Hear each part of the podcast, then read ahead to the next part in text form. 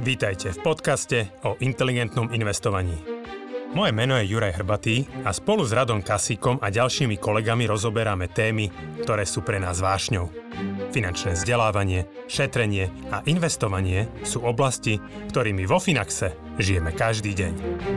V tomto podcaste sme spojili naše vedomosti, aby sme vám pomohli žiť pokojnejší život vďaka dobrému finančnému zabezpečeniu. Stiahnite si do mobilu našu aplikáciu Finax a nezmeškáte nové podcasty, blogy či skvelé webináre. Ahojte inteligentní investori, vítam vás pri Finax Mudrovačke, ktorej hostiami sú Jan Ursa a Jan Tonka. Čo zdravím. Ahojte. Ahojte páni. Ehm, dnes mám teda na vás prichystané otázky a sa trošku súvisiace s infláciou a myslím si, že otázky, ktoré všetkých zaujímajú, prečo rastú ceny palív, prečo rastú rozdielne jednotlivé paliva, alebo teda ceny jednotlivých palív, a dokedy teda ceny budú rásť, a ako sa bude teda možno vyvíjať tá situácia na našej východnej hranici a podobne, čiže také, také nejaké aktuality si dáme. Tak začneme od tých, od tých cien palív, teda myslím tým hlavne benzín a naftu čiže to, čo tankujeme na čerpacích staniciach. A ako ja predpokladám, že väčšina poslucháčov alebo divákov zhruba vie, čo sa deje. Ale skúste tak nejak v kocke povedať, že prečo rastú ceny palív. Najjednoduchšia odpoveď by bola, lebo rastie cena ropy, tak potom rastie cena aj benzínu a nafty zložitejšia odpoveď, alebo taká rozvinutejšia, je, že cena ropy rastie z niekoľkých dôvodov. Ten úplne najviac zjavný je samozrejme vojna na našej východnej hranici a vďaka tomu uvalené sankcie na Rusko. Keď od nejakej krajiny, ktorá je veľmi relevantný výrobc, producent o, ropy, tak zrazu časť vyspelého sveta nevie tú ropu o, nakupovať, doteraz od, od neho nakupovalo, tak to vytvára neefektivity, problémy, nedostatky a tak ďalej. O ďalší dôvod, prečo, prečo cena ropy rastie, je aj to, že po dvoch rokoch pandémie sa oživujú svetové ekonomiky, viac sa produkuje o, všetkého možného a, a ropa je prakticky potrebná kdekoľvek, pretože skoro v každom, prakticky v každom nejakom výrobnom reťazci sú aj kamiony, keď to tak poviem, a cestou niečo treba voziť a keď to treba voziť, tak to treba aj nejako natankovať do toho. O, takže celé také ekonomické oživenie vždy zvyšuje dopyt po rope a, a zároveň aj nejaké také podcenenie alebo, alebo nedostatočné budovanie fosílnych kapacít, či už vďaka korone v priebehu posledných rokov, alebo aj dlhodobo kvôli nejakým o, snahám o zelenčiu ekonomiku. A je to teda pravda, že akože reálne ten dopyt v súčasnosti prevyšuje tú dostupnú ponuku, alebo je to skôr dôsledok takých možno špekulácií, že len tie obavy sú, že to ešte viac vyschne tá produkcia, tie dodávky? Mm, ja asi by som povedal, že je to aj lokálny problém niekedy, že áno, Európa rieši, kde tú ropu v nejakej forme zohnať, keď ju nechce kupovať od Ruska. Mm, takže ako keby nepozeráme sa teraz možno na ten trh s ropou až tak globálne ako predtým.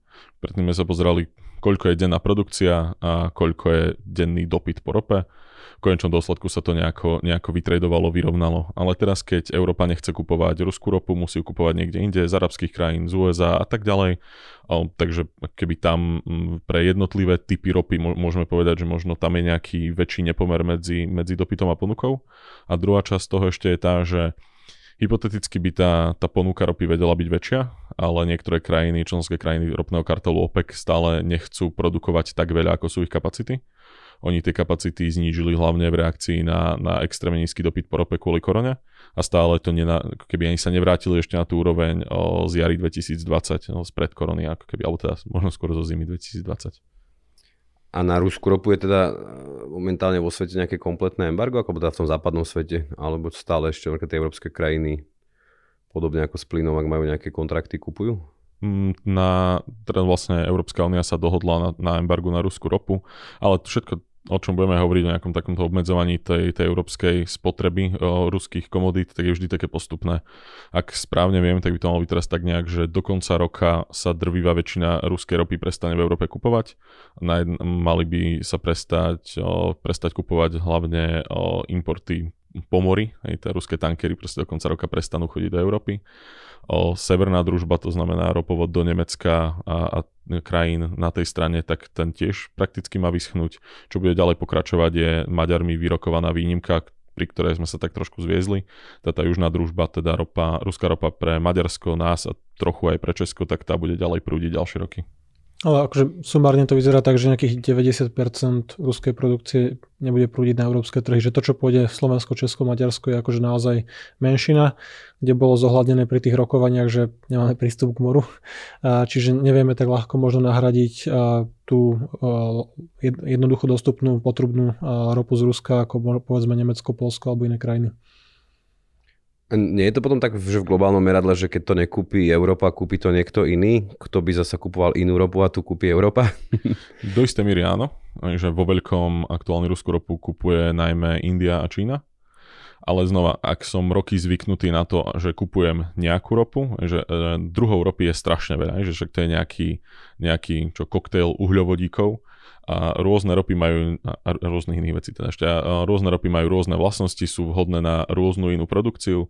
Ak som roky kupoval nejakú ťažkú ruskú ropu, tak štandardná je tá zmes Ural, tak zrazu nemôžem kupovať nejakú úplne inú, ale mám veľmi obmedzené možnosti, čo môžem kupovať a Kože spracovať s dnešnými spracovanie, že nemám ano. na to technológie na spracovanie. Zároveň m, mm, doslova fakt, že nie je ropa ako ropa, že m, niektoré druhy sa používajú na, na úplne vý, akože výrob, výrob na, na výrobu úplne iných vecí. Hej, že z niečoho sa robia lieky, z niečoho sa dobre vyrába nafta, z niečoho iného sa lepšie vyrába benzín a tak ďalej a tak ďalej. Že my to všetko voláme ropa, ale ono to vie ako veľmi variovať v tom zložení a v tom, ako sa to dá ďalej spracovávať. To znamená, že ja nemôžem nahradiť akúkoľvek ropu akoukoľvek ropou a kým dohodnem nové kontrakty, kým rozbehnem logistiku toho, toho prevozu a tak ďalej a tak ďalej, tak je to zložité. Ešte k tomu treba dodať, že je také pochopiteľné, že Rusko, ale teda hlavne India sa správa akože dosť oportunisticky, že keď Rusko jednoducho má zastavený vývoz na európsky trh, kde dodávalo akože naozaj veľké, veľké kvanta a ropy, zemného plynu a iných výrobkov, tak samozrejme, keď India je ten záchranca, ktorý si tú ruskú ropu zoberie, tak si ju zoberie za úplne inú cenu, za akú je povedzme aktuálna iná nejaká severomorská ropa Čiže myslím, že India kupuje tú ruskú ropu s nejakou 30-35 dolárov zľavou na barel. Čiže oni jednoducho si naplňa svoje zásobníky pri takomto veľkom rozdieli oproti tej férovej trhovej cene. Sa ti možno aj oplatí akože prestávať modernizovať nejakú rafinerku a pripraviť to s tým, že pravdepodobne ten dôvod, prečo Európa neodberá ruskú ropu, akože bude trvať nejaké dlhšie obdobie, možno sa odstrihneme úplne, možno dlhodobo. A tým pádom India a Ázia sa im sa oplatí prebudovať trošku tie kapacity alebo tie rafinérky na ten iný typ uh, ruskej ropy. Ten Ural dlhodobo stál približne toľko ako tá severomorská ropa Brent. To znamená, že teraz čo by to bolo nejakých 120 dolárov na barel a pri, hovorí sa o 30 alebo 35 dolárovej zľave, to je celkom pekná zľava. To je, to je slušné. No. To už sa dá zabaviť. Minimálne štvrtina. OK, čiže a z toho mi to aj vyplýva, ale podľa výhľadu tej ceny aj podľa toho, čo hovoríte, že jednak nahradiť možno tú ruskú ropu nie je úplne jednoduché pre Európu. Čiže do akej miery vy by ste tak možno z vášho pohľadu popísali, že do akej miery je Európa úspešná v nahrádzaní tých zdrojov ruských? Ja by som povedal, že pri tom, ako sme zvyknutí na e, rýchlosť, ako Európa rieši problémy, tak na jej pomery podľa mňa je veľmi úspešná v tento moment. Hej, že Talianom a Španielom sa podarilo v rekordnom čase o, či už zmeniť kontrakty, ktoré majú s Alžírskom, Líbiou a podobne, alebo vyrokovať úplne nové. O, ako keby Európa v tento moment podľa mňa, že, že sa snaží na kompletne všetkých frontoch o tú závislosť od, od ruského plynu a ropy minimalizovať je to proces a je to, keď hovorím na všetkých frontoch, tak to sa bavíme od o väčšej podpory o budovania zelených kapacít, bavíme sa presne o nových zdrojoch fosílnych palív, bavíme sa o expresnej dostavbe niektorých ropovodov, plynovodov vo vnútri v Európskej únii, aby sme lepšie si vedeli ako krajiny v tomto pomáhať a tak ďalej a tak ďalej, že tých, a tak ďalej som spel tretí alebo štvrtý krát už na tento krátky podcast. A, ako keby veľmi, veľmi veľa vecí naraz Európa rieši na pomery toho, že to je veľká pomalá byrokracia, tak si myslím, že expresným spôsobom, ale toto naozaj nie je niečo, čo sa dá, že, že toto aj najdynamickejšia krajina by riešila mesiace a roky. Mm, myslím si, že Európa veľmi prekonáva očakávania. Môžem potvrdiť, lebo bol som sa previesť cez víkend v Rakúsku a pribúdajú urtule. Boli tam aj rozostávané. a OK, mám tu ešte takú otázku, že, alebo mal som takú otázku tu pripravenú, že či sa teda tie sankcie budú stupňovať. Ja zase by som to tak možno odvodil z toho, čo ste hovorili, že teda Európa je nastavená tak, že úplne sa odstrihnúť. Čiže aj keby to takto možno verejne nekomunikovali, že proste prinášame, ja neviem, 7 balík sankcií, tak aj bez toho sme nastavení, že teda úplne sa chceme odstrihnúť a... Hej, len ideálne pritom nechceme zmrznúť, no. Čiže stále sa hľadá taká cesta niekde medzi tým, hej. OK, je pravda, že vlastne cena nafty rastla rýchlejšie, alebo cena toho dízlu ako benzínu? Je a ten dôvod je jednoduchý, akože jednak samozrejme je to spôsobené, že celkovo rastú ceny pohodných hmot tým, že rastie cena ropy, ale a, okrem toho, že Európa dováža ruskú ropu, tak dováža aj výrobky z ropy, čiže nejaká cirka petina spotreby európskej dízlu a jednoducho bola dovážená z Ruska, z Bieloruska, čiže keď si to vezmeš, že jednak sa odstrihávaš od ropy, ale potom sa odstrihávaš aj od toho akože mm-hmm. finálneho produktu, ktorý potrebuješ naozaj akože na ten rozvoz tankovať do kamionov a, a do nejakej akože osobnej prepravy, tak um, je to niečo, čo bude chýbať, že petinu produkcie nafty nenahradíš len tak ľahko. OK, to si ma moc nepotešil. Európa proste nie je sebestačná, čo sa týka produkcie nafty. Znova musí hľadať z iných zdrojov. O, keď teraz sa tie technológie menia na, na proste ľahšie druhy ropy, tak pravdepodobne, ako nie som petrochemik, ale vyplýva mi z toho, že asi aj je m, mm, trochu drahšie, náročnejšie vyrábať tú naftu, keď proste mi nepríde ako veľmi bohatá surová ruská ropa, ale niečo iné a zároveň aj keby teraz žiadna vojna nebola a žiadne sankcie neboli, tak znova sa vrátim ešte k tomu úplne začiatku, že pri takomto oživení svetovej ekonomiky, že stále ako keby ten dopyt po tých palivách by bol veľký a tuto máme týmto teda znásobené. Ja, ja možno tak trošku odbočím, ale sa ostane pri tej rope, že ja si pamätám milosti, že vlastne Američania, keď bola tá cena ropy vyššia, tak cez to frakčné vrtanie sa v podstate stali najväčším producentom, že pomerne toho tej ropy odrazu mali veľa a myslím, že podobne to bolo aj s plynom. A, a, ale napriek tomu, že mám pocit, a to, to je taká skôr moja domnenka, či buď vyvrate alebo potvrte, že akoby v súčasnosti nie je taký tlak na to, alebo nebol možno pred tým, pred tým ukrajinským konfliktom, alebo ruským konfliktom možno asi správnejšie, nebol taký tlak na rast tej produkcie, že napriek tomu mm, oživeniu svetovej ekonomiky po pandémii. Je to pravda, či nie? Že hm, Určite, akože určite počet áno, tých akože, vrtov je výrazne nižší, ako uh, bol pred pandémiou. V, v Európe sme ani nechceli veľmi pristúpiť na frakovanie, že máme tú technológiu, ktorá naozaj z tej zeme dokáže dostať akože veľmi lacno, efektívne, proste naozaj veľké ložiska, ktoré sú akože zablokované tým tradičným vrtaním.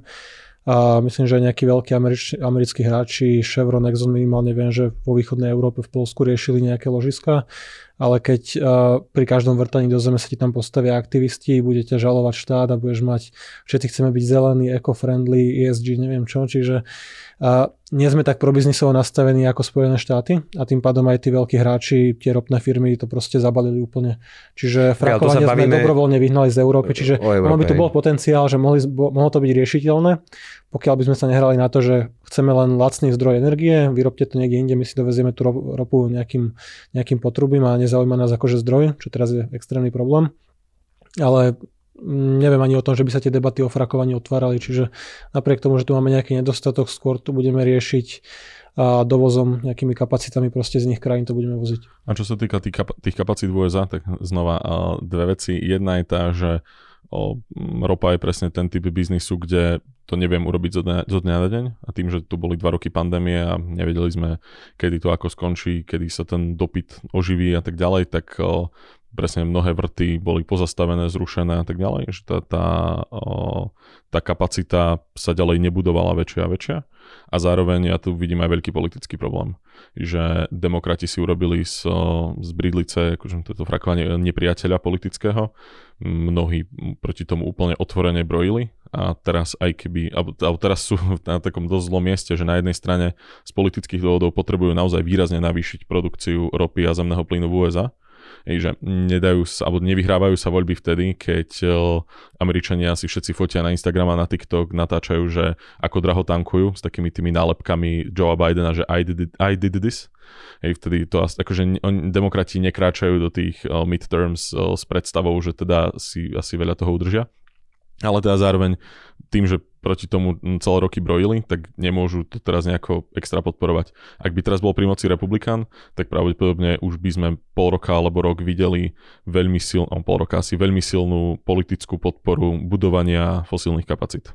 Čiže je to tak, že ako, ako mám ano. ten dojem, že Že no. Američania majú akoby potenciál nahradiť možno časť toho výpadku, ale úplne sa to nedá. Akože do určitej miery asi áno, ale áno, áno, áno. nie v takej miere, ako by sa mohlo keď je politická garnitúra, ktorá hneď prvý deň nástupu do úradu zrušila tú, tú pipeline, tú Keystone XL, alebo čo to bolo z Kanady, čo akože mal byť obrovský ropný projekt, tak málo kto sa bude púšťať a, a investovať peniaze vôbec do hľadania možností na takéto projekty, keď to potom nejaká politická moc zablokuje.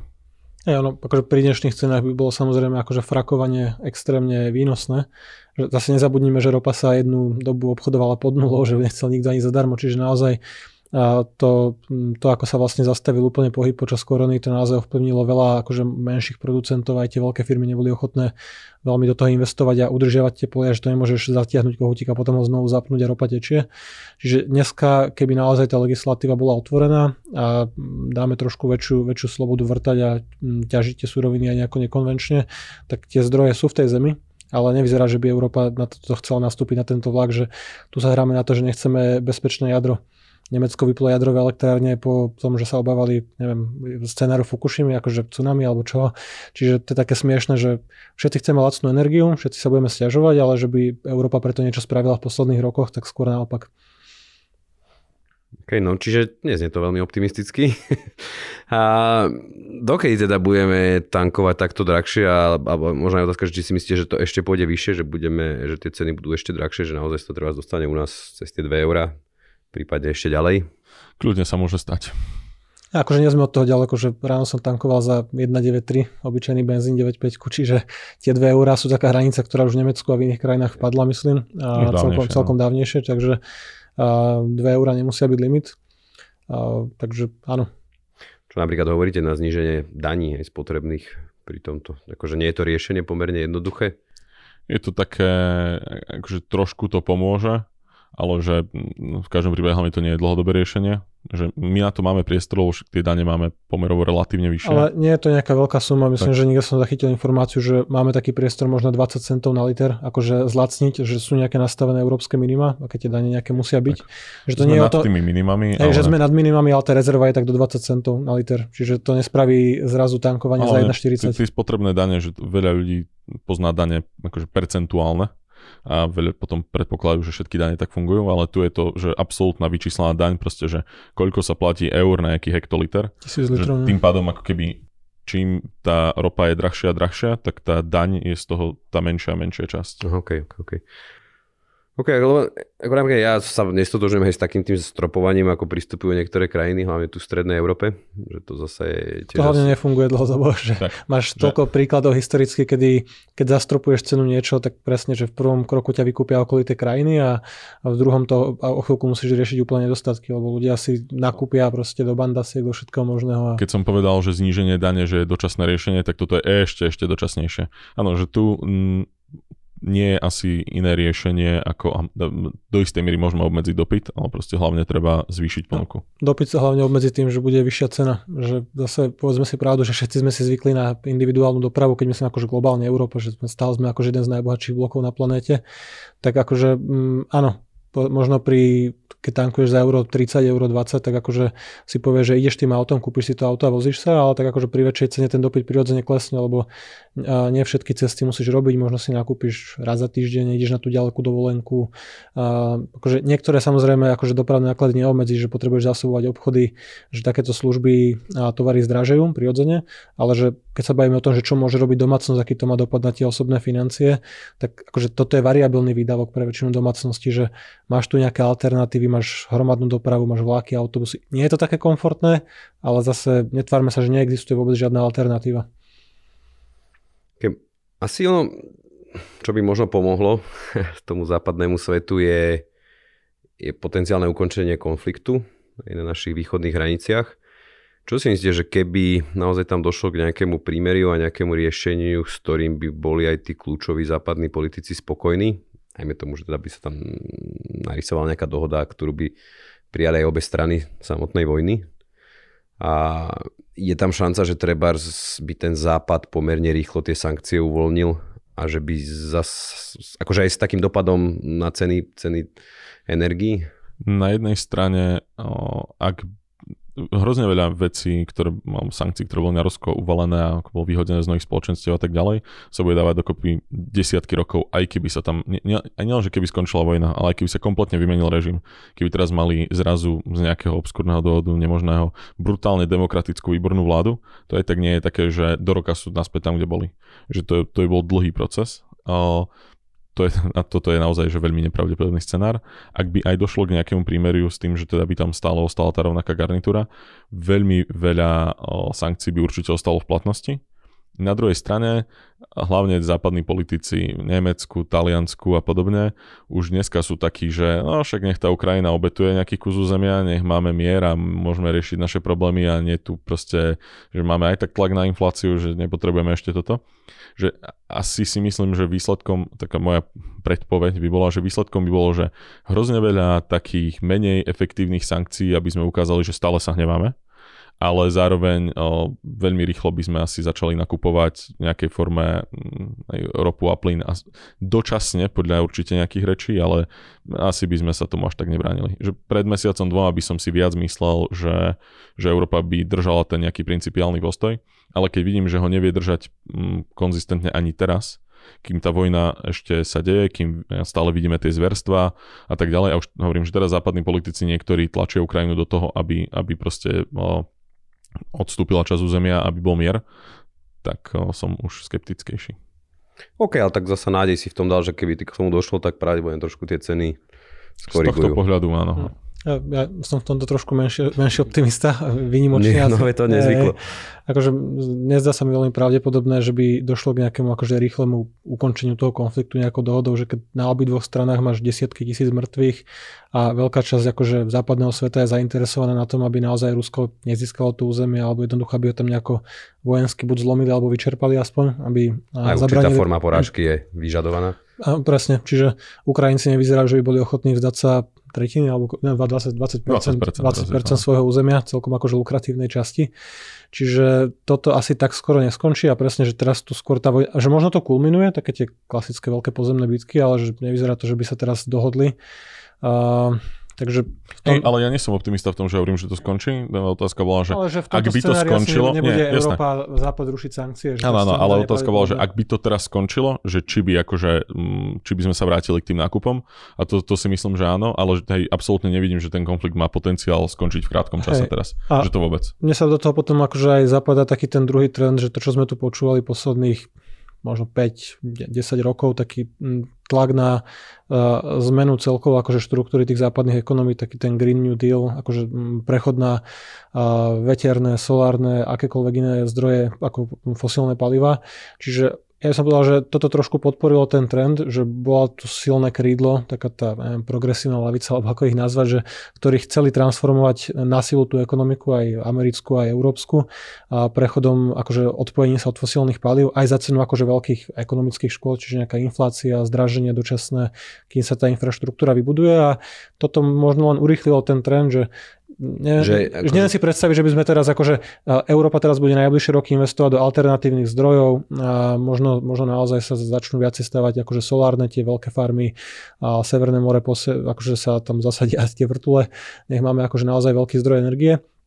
A potom, že či by sme si naozaj povedali, že dobre zapíname kohutiky a ideme kúriť znovu ja, len to sú na celé roky, kým, len kým sa to zelen, to, to sa viem skôr o tom, ano. že keby to, že keby sa ten konflikt skončil do roka, dvoch, že my, tý, kým tie zelené kapacity budú reálne vybudované, to je strašne ďaleko. Jasné, že... Ale už máš rozbehnutý budú... proces, že už, už je vidieť, že niektoré krajiny odrádzajú od inštalácií akože plynových kotol pre novú výstavbu, snaží sa zefektívniť, akože usporiť na tých budovách, že vieme, že nemáme zrovna efektívne vykurované či už štátne alebo budovy alebo normálne aj domy, čiže sú nejaké úspory, ktoré akože je možné získať, čiže aj znižiť tú spotrebu a možno toto sa využije na nejaké akože nakopnutie proste transformáciu tých ekonomik, že dobre, Aj. zadlžíme sa, ideme budovať, ideme budovať akože zelenú budúcnosť a je to trend, ktorý je akože v súlade aj s tým, a tou snahou nejakú záchranu planéty a environmentálne akože aspekty a podobne. Čiže... Keď sa nám tieto kapacity podarí vybudovať, tak jasné, vracieť sa k plynu a rope by bola hlúposť, ale to sme ešte hrozne ďaleko. A určite áno, ne, nehovorím, že to nahra- do, vieme nahradiť do roka, no, dvoch ani piatich asi. Si nie je ani úplne možné. Nie, akože bez jadra hlavne nie. No nie, nie pri dnešnej technológii. Hej, ale že ono, na takéto veci sa nesmieme pozerať týmto optikou, že čo dneska vieme spraviť, že my si práve nevieme predstaviť to, ako to môže vyzerať o 3, 5, 10 rokov. Čiže... Hej, ale bavíme sa o dlhých horizontoch. Akože určite to nie je horizont mesiacov ani rokov. Si nevyhnutnosťou to skladovanie energie, že toto nejakým spôsobom vyriešiť. Hej, z časti akože to vieme trochu riešiť, ale áno, stále je to, stále je to veľký problém a stále mm, bez veľa jadra to proste neudržíme aj ten, ten grid. Ale ešte som chcel k tomu, k tým snahám o, o to celé ozelenenie. No on, tie snahy sú ale aj z ist, akože do istej miery zodpovedné za to, kde sme teraz. Všetky, všetky snahy o investovanie do či už nových terminálov na skvapalnený zemný plyn vo Francúzsku, alebo nových ropovodov, plynovodov a tak ďalej, ktorých snaha bola odpojiť sa od Putina, alebo nebyť na ňom tak závislí, tak to proste zelení blokovali dookola. Že v Európe kvôli, kvôli no, celom tomu boju zelenému sme ostali takto závislí na Rusku, aj keď tie snahy boli o, tú závislosť výrazne znížiť. A teraz sme proste medzi dvoma kameňmi, že aj sme závislí od Putina, teraz potrebujeme tie veci, tie veci budovať a ani nie sme ready s tou zelenou transformáciou. Že... Hlavne Spojené štáty mali dlhodobo akože zemný plyn skoro zadarmo, že oni s ním nemali čo robiť, oni ho pomaly spalovali, lebo im tam zavadzal a Európa nebola ochotná budovať tie terminály, lebo my sa nechceme dovážať. Akože... Greenpeace, a terminál na skvapalnený zemný plyn. Ako môžeme investovať ešte euro do fosílnych palív? A, teraz, a teraz, keď má euro, Európa akože násobne drahšie, drahší plyn, tak samozrejme by sme chceli tú Ameriku, ale tak akože vybudovať terminály nie je znovu vec na niekoľko týždňov alebo mesiacov. Tak ja si pamätám, ja to zase zopakujem, 2009-2010 som už ešte ako pomerne mladý človek na to, na to dosť poukazoval. Tedy bola tá, taká tá ukrajinská kríza plynová.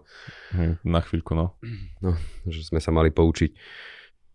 A inak len k tomu ešte poviem, že ako Európa sa trošku v tom poučila, že napríklad presne kvôli tomu boli vybudované tie malé plynovody medzi krajinami a vytvorený ten taký jednotný systém, ako vieme zdieľať ten zemný plyn v rámci mm-hmm. EU. Taký spätný tok. Hej, že, že to ako keby Európa sa často nepoučí z problémov, ktoré má, ale tu musím povedať, že tu sa do istej miery poučila, ale hej, bolo treba ešte aj uh, diverzifikovať zdroj, no. to viac mm-hmm. cez ten zdroj. No. A keď ste nač- na, načreli to jadro, nejaké hlasy treba v tom Nemecku, alebo vidíte nejaké šance, že by sa vedeli k tomu vrátiť, alebo toto je už proste definitívne pochované. V Nemecku už... to vyzerá definitívne. Ale napríklad Belgičania, ktorí boli na rovnakej strane ako Nemci, tak oni odložili o neviem, 10 alebo 20 rokov ten plán niektoré jadrové elektrárne vypnúť.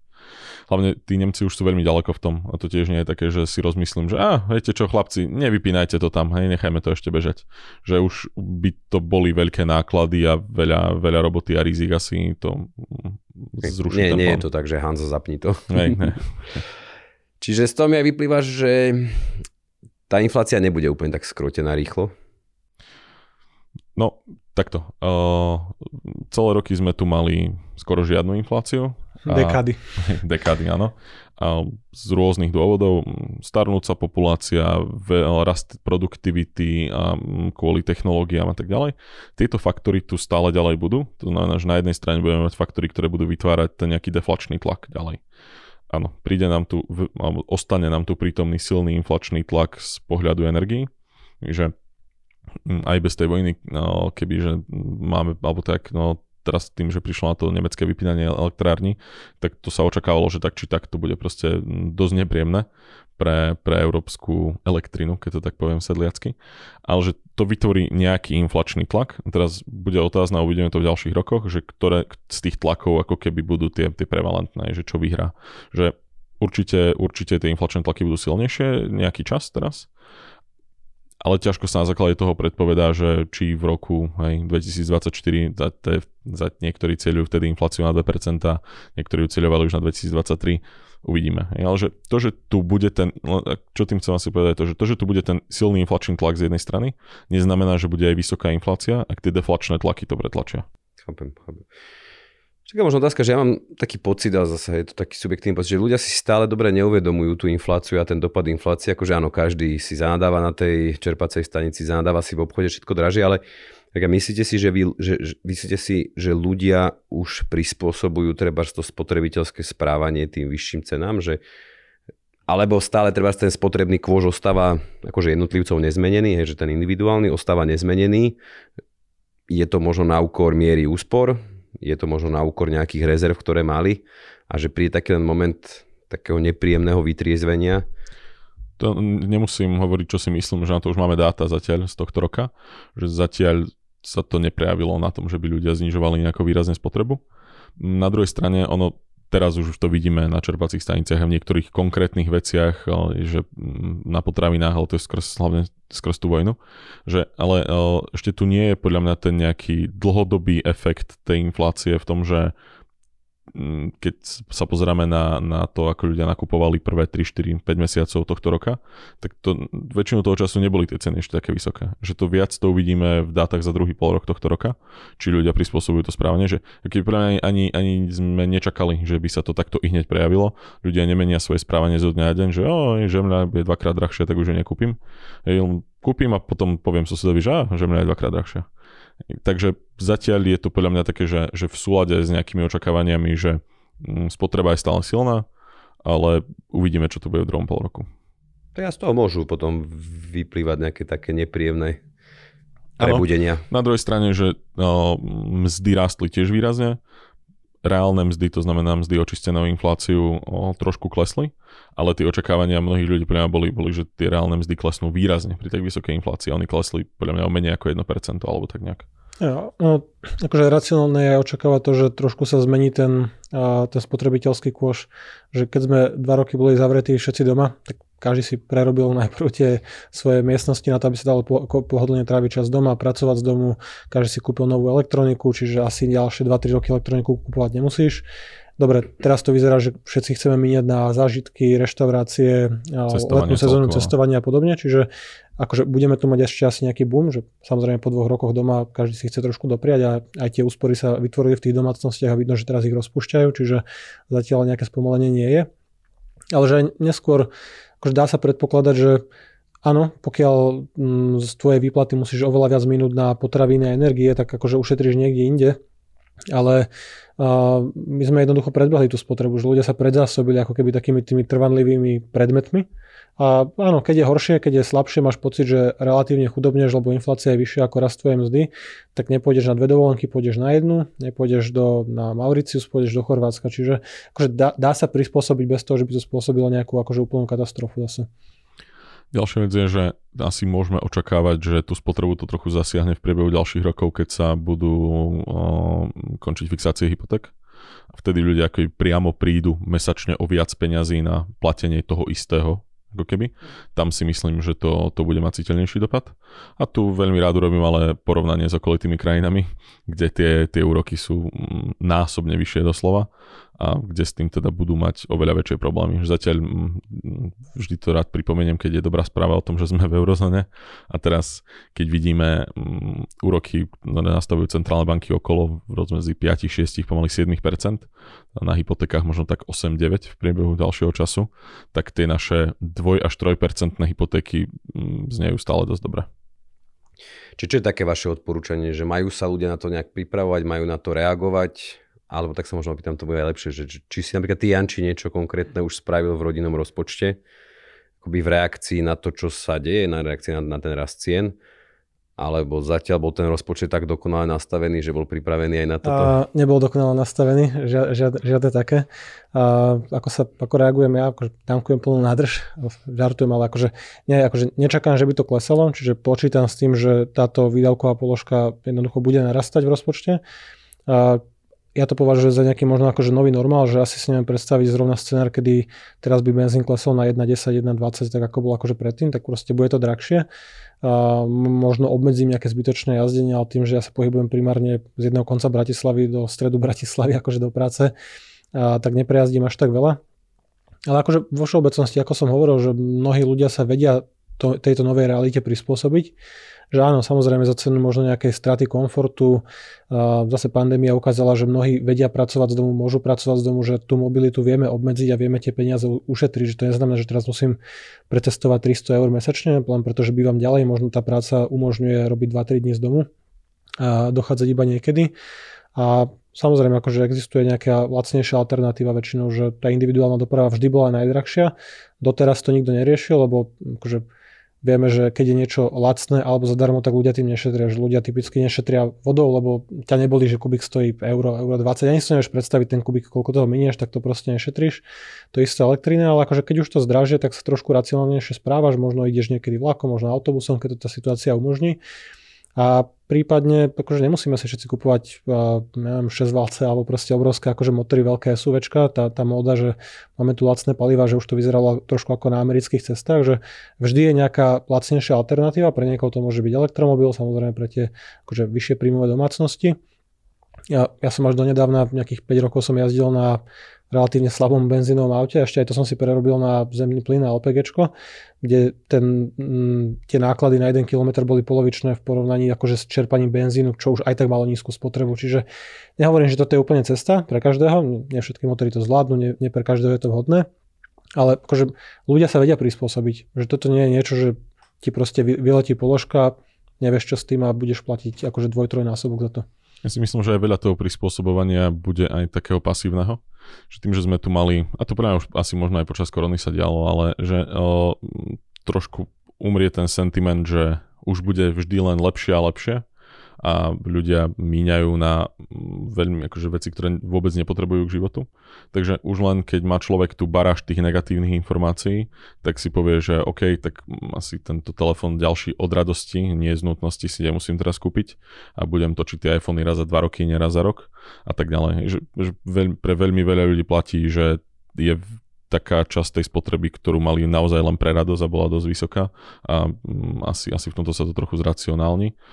Mm, a potom je tu, je tu veľká časť populácie, ktorá to už asi aj dneska cíti. Hej, a, a tí to už asi museli zarátať do toho denného života v nejakej forme a aj meniť, čo kupujú, ako a tak ďalej. A tomuto javu sa hovorí recesia. že je to niečo, čo sme dlho nezažili, lebo akože tá korona tu sa viac menej podarilo preklenúť presne tými štedrými príspevkami v Európe, udržaním zamestnanosti alebo akože priamým posielaním peniazy akože v Spojených štátoch, čiže áno, takú tu naozaj akože väčšiu recesiu, kedy sa obmedzí spotreba tým, že nemáš ten pocit toho bohatstva, že nestúpa tvoja nehnuteľnosť každý rok o desiatky tisíc, nerastie ti plat tempom 6% ročne stabilne a už pomaly nevieš, akože čo si kúpiť nové, že samozrejme všetci sme za prosperitu, musí byť samozrejme, ale že je to niečo, čo je proste súčasťou toho ekonomického vývoja. A liek na vysoké ceny sú vysoké ceny, čiže keď jednoducho ten benzín alebo akýkoľvek tovar, keď je príliš drahý, tak uh, typicky sa obmedzí jeho spotreba, hľadaš nejaké lacnejšie náhrady, mm, možno sa pre, akože viacej bude, mm, možno to bude vo forme nejakých dotácií alebo celkovo bude akože cenovo efektívna naozaj elektromobilita. Pre tých ľudí, ktorí vedia nabíjať nočným prúdom lacným doma, nie na tých rýchlo nabíjačkách, čiže akože tá spoločnosť e, zvládne takýto šok, tak ako zvládla v minulosti ropné šoky, že to nie je akože koniec sveta. A aj keby nás to preklopilo finálne do recesie vzhľadom na tú vyššiu cenu peňazí, na tie vyššie úrokové sadzby, to, čo reálne spraví zárez do tých peňažniek, budú práve tie drahšie hypotéky a fixácie za dvojtrojnásobok tých predchádzajúcich sadzieb, tak OK, tak budeme tu mať pár kvartálov recesiu, trošku sa oslabí dopyt, a tým pádom by mali klesnúť aj ceny. Proste menej ľudí bude kupovať paliva, tak tá cena nebude raz do nekonečna. Veľakrát to tu hovoríme, ale naozaj recesia je bežná súčasť hospodárskeho cyklu. Žijeme proste v normálnej trhovej ekonomike a treba s tým rátať, že sú dobré obdobia a zlé obdobia. A na tie zlé obdobia treba s nimi rátať, že prídu, treba ich na nich trošku pripravený a netreba zase úplne z toho robiť paniku. Hej, mal som ja už taký pocit posledné roky, že tí politici a centrálni bankári chceli nájsť ten, ten nejaký zlatý prútik na to. No však uh, Žanet Jelenová to nejaký moment aj povedala, že, že za jej života, že, že kríza už nebude. Čo teda bolo také otázne vtedy, ona predsa má svoj vek, a, takže možno vedela, čo hovorí, ale nie, stále je tu. A kríza, kríza vyzerá, že to nejaká trošku bude. Mm, hej, mm, naozaj nie, aj ľudia na vysokých pozíciách, ktorí boli za to trošku zodpovední, možno uverili, že no, môžeme raz do nekonečná to vyhľadiť, je falošné. Vyhľadiť ekonomický tak. cyklus. Dobre, super páni, ja vám ďakujem veľmi pekne. Ďakujem aj našim poslucháčom za pozornosť. Ak vás zaujímajú aj ďalšie takéto videá, určite si kliknite odber nášho YouTube kanálu Finax Slovakia. Ďakujem. Dovidenia. Dovidenia, do